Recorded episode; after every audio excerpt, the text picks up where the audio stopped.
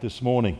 We're continuing as consideration of Daniel and seeing how the events back in the 6th century before Jesus Christ relate to us and help us to live well as strangers in a strange land. Would you like to turn in your Bibles? They're just in front of you or on your phone. If you've got a, a Bible, it's page 885. We're in Daniel chapter 2 from verse 24 to 49. And the context King Nebuchadnezzar, the leader of the superpower of the time, has had a dream. And he wants his interpreters, the masters of the dark arts, to tell him what that dream was and interpret it. And they're willing to, but they can't because he won't tell them. So, because no one can tell him, Nebuchadnezzar, whose management style was not hands on or heads or hands on or, or, or uh, hands off, but heads off, has said, I'm going to kill all the interpreters of dreams, and then includes the Hebrew four Daniel, Shadrach, Meshach, and Abednego. And this is what happens. After Daniel has received the news, gone back to his three friends, and prayed. Then Daniel went to Arioch, that's the chief executioner, whom the king had appointed to execute the wise men of Babylon, and said to him, do not execute the wise men of Babylon.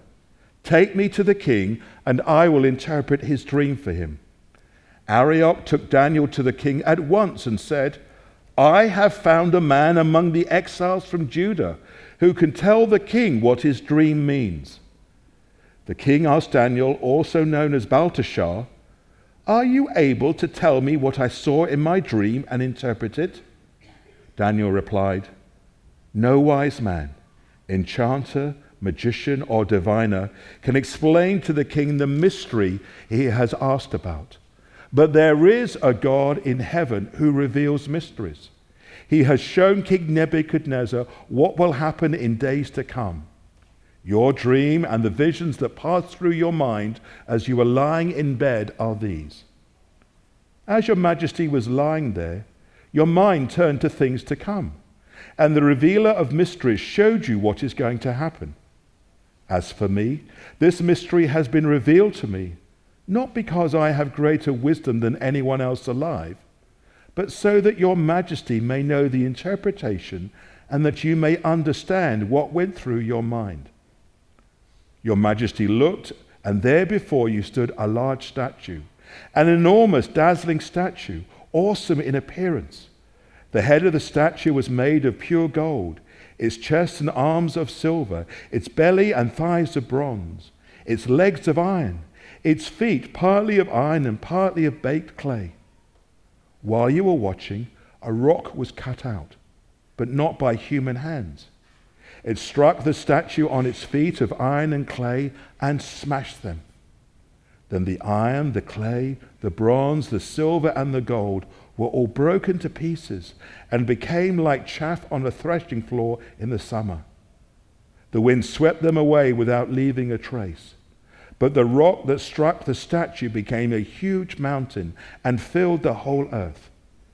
This was the dream, and now we will interpret it to the king. Your Majesty, you are the King of Kings. The God of heaven has given you dominion and power and might and glory. In your hands he has placed all mankind, and the beasts of the field and the birds of the sky. Wherever they live, he has made you ruler over them all. You are that head of gold. And you, after you, another kingdom will arise, inferior to yours. Next, a third kingdom, one of bronze, will rule over the whole earth. Finally, there will be a fourth kingdom, strong as iron for iron breaks and smashes everything. And as iron breaks things to pieces, so it will crush and break all the others. Just as you saw that the feet and toes were partly of baked clay and partly of iron, this will be a divided kingdom. Yet it will have some strength of iron in it, even as you saw iron mixed with clay. As the toes were partly iron and partly clay, so this kingdom will be partly strong and partly brittle. And just as you saw the iron mixed with baked clay, so the people will be a mixture and will not remain united, any more than iron mixes with clay. In the time of those kings, the God of heaven will set up a kingdom that will never be destroyed, nor will it be left to another people. It will crush all those kingdoms and bring them to an end, but it will itself endure forever. This is the meaning of the vision of the rock cut out of a mountain, not by human hands a rock that broke the iron, the bronze, the clay, the silver, and the gold to pieces. The great God has shown the king what would take place in the future. The dream is true, and its interpretation is trustworthy. Then King Nebuchadnezzar fell prostrate before Daniel and paid him honor and ordered that an offering and incense be presented to him. The king said to Daniel, Surely your God is the God of gods and the Lord of kings and a revealer of mysteries, for you were able to reveal this mystery. Then the king placed Daniel in a high position and lavished many gifts on him. He made him ruler over the entire province of Babylon and placed him in charge of all its wise men. Moreover, at Daniel's request, the king appointed Shadrach, Meshach, and Abednego chief ministers over the province of Babylon, while Daniel himself remained at the royal court. The flagship of the fleet, an aircraft carrier, was cruising in the ocean above Scapa Flow in Scotland when all of a sudden a message came out on the expensive radar. Adjust your position by 30 degrees, Queen Elizabeth. The ship's commander was indignant to receive this curt and abrupt message. So he instructed the man on watch to radio back No, you adjust your position by 30 degrees. A reply came back promptly to the aircraft carrier I insist, adjust your position by 30 degrees. The ship's commander went red and instructed this message to be radioed back I am an admiral in the Royal Navy. I command you to change your position by 30 degrees.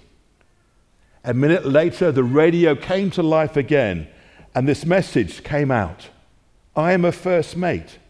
I insist that you change your position by 30 degrees. By this time, the admiral of the fleet was about to blow a fuse. So he snatched the radio and bellowed, I am an admiral commanding the flagship of the fleet. I order you in the name of His Majesty King Charles III, recently crowned as our king, to move out of the way. There was a pause, and then came this reply in a muted voice on the radio Sir, you better change your position, for I am sitting in one of His Majesty's lighthouses. Who's in charge? Who's really in charge of your life? We like to think that we are, and our world encourages us. For humanity is so clever, so advanced. Just look at what AI is offering to us already. But today, having witnessed the coronation of our new king of our land and commonwealth yesterday, we consider the experience of two men with very different perspectives and understandings of who is in charge. And as we consider their experience, we're invited to consider two questions ourselves Who is in charge of my life? And am I, am I really a person at peace in this life? And am I in a place of rest, of abiding and flourishing? So let's look at those two people. Let's begin with Nebuchadnezzar. He's the brutal and tyrannical leader of Babylon, the leader of the greatest superpower of the time.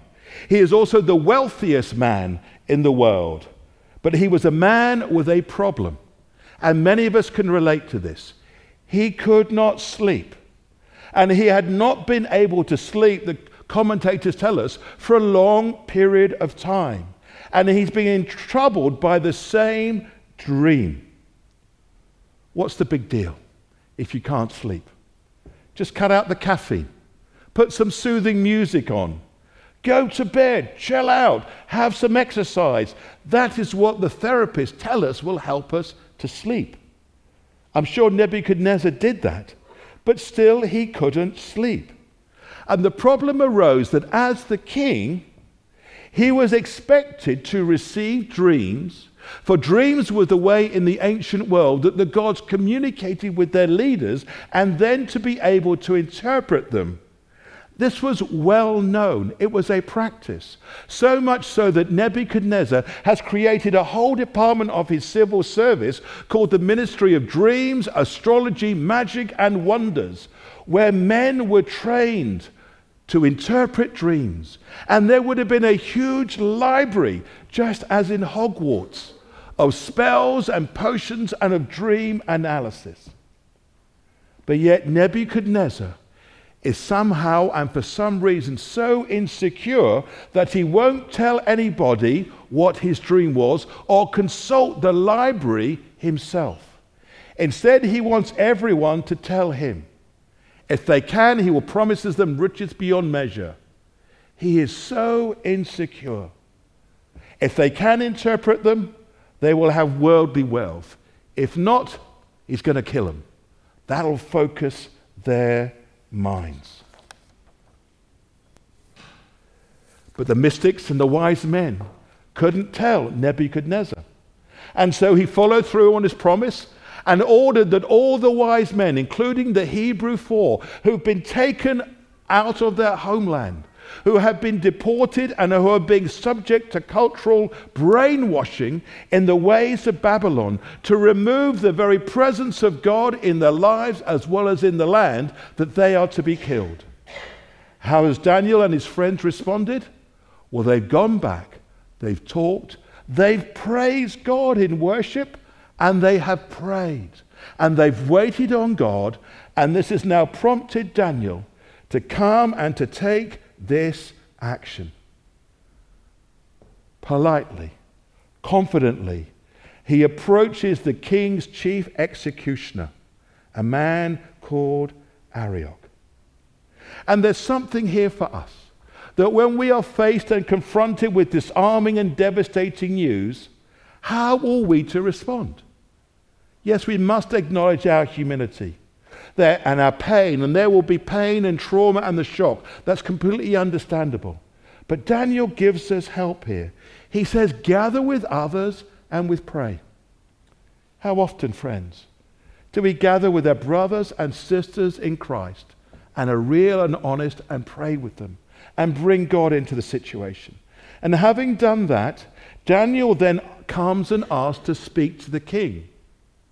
When he's faced with danger and his actual death, notice how he responds with calmness, with wisdom, and with tact. Quite a contrast to the Apostle Peter, who, in a couple of hundred years' time, when he's in the Garden of Gethsemane with Jesus and the temple guards arrive to imprison Jesus, what does Peter do? The worldly thing. He pulls out his sword and chops the ear off one of the guards coming from the temple. And Jesus says, Put away the sword.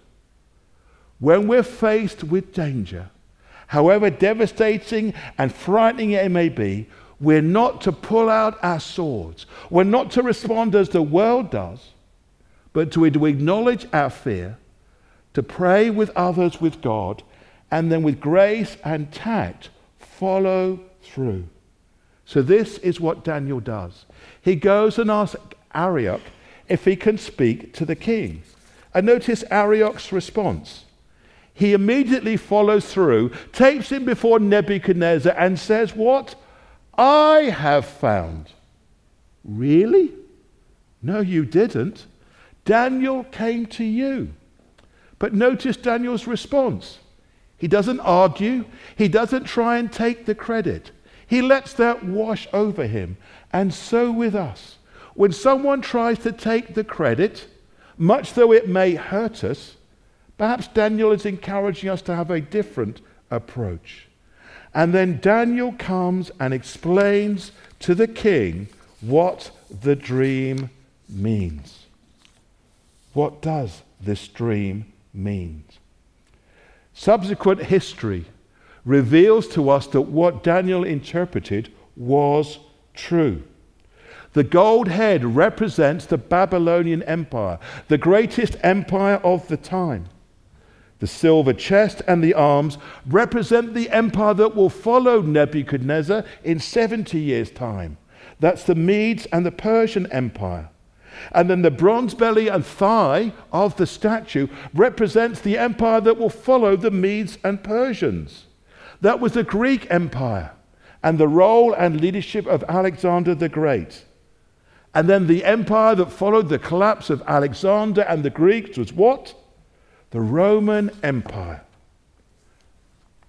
And history will tell us that what Daniel prophesied was to be true. But back to the statue. Let's look at the feet for a moment.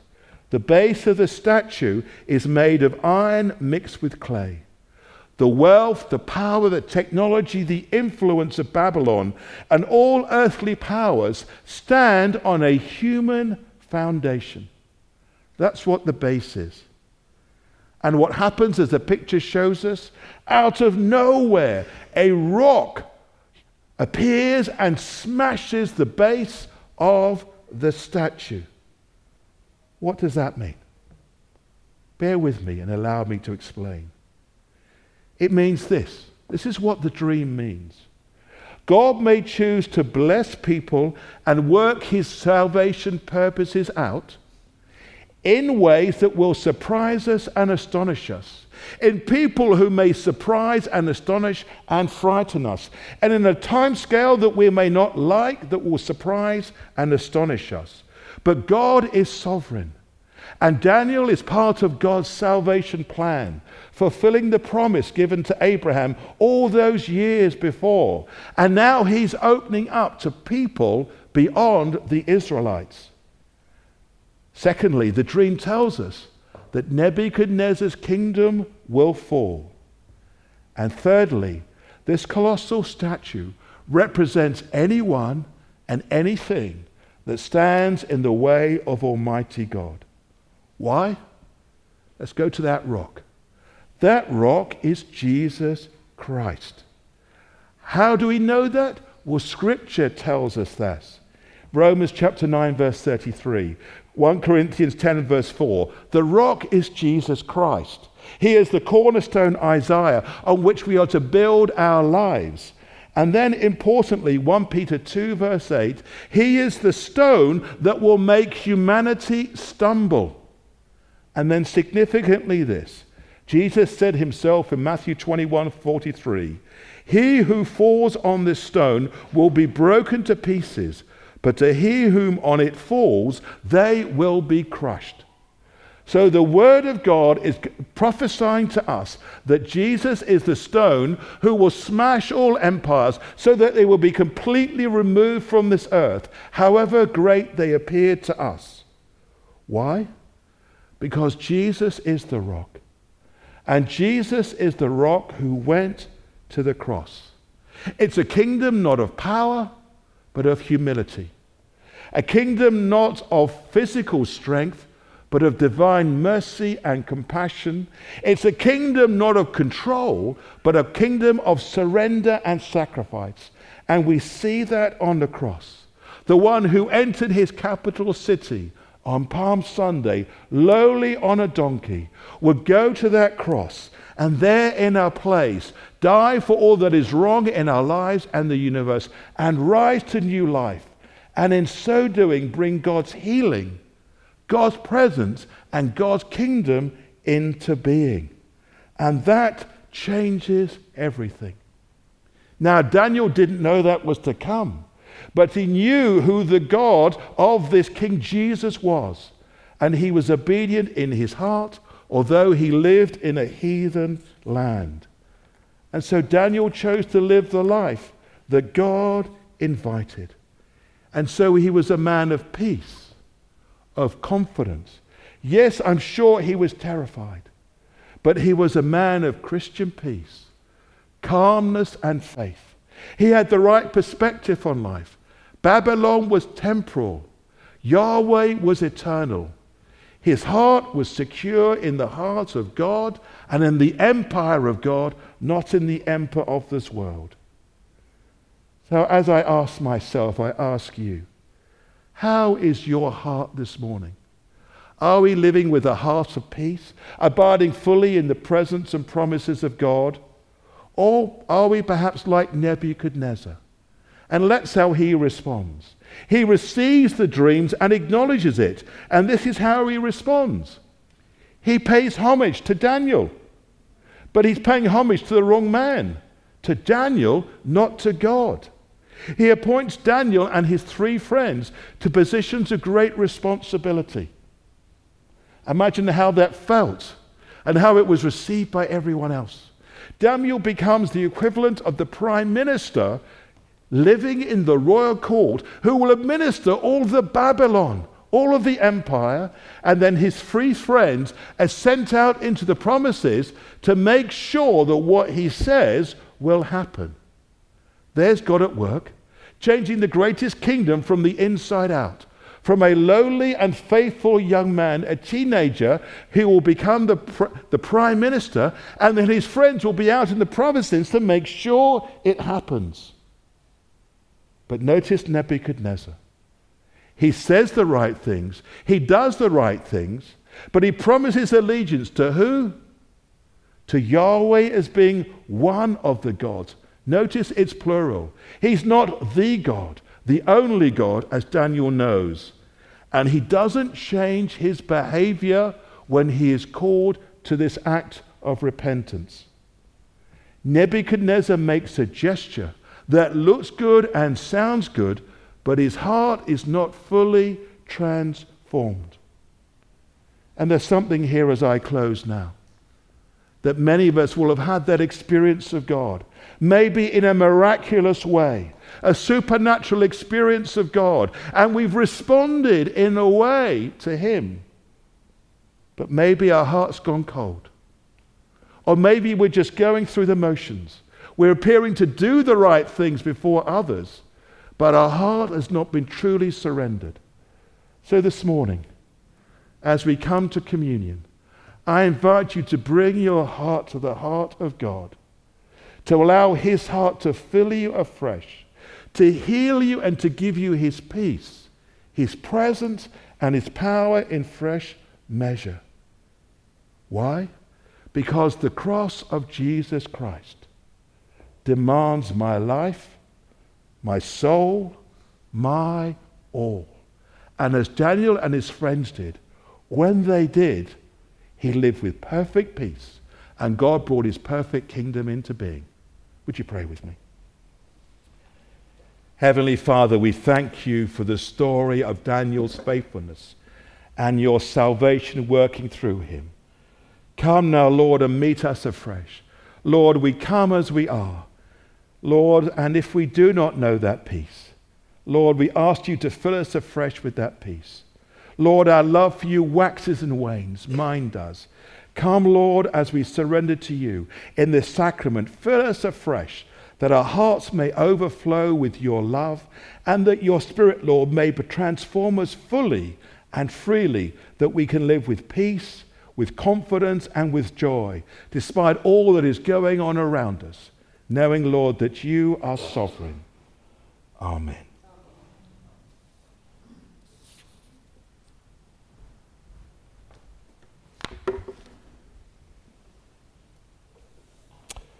Chris, if we can have that song.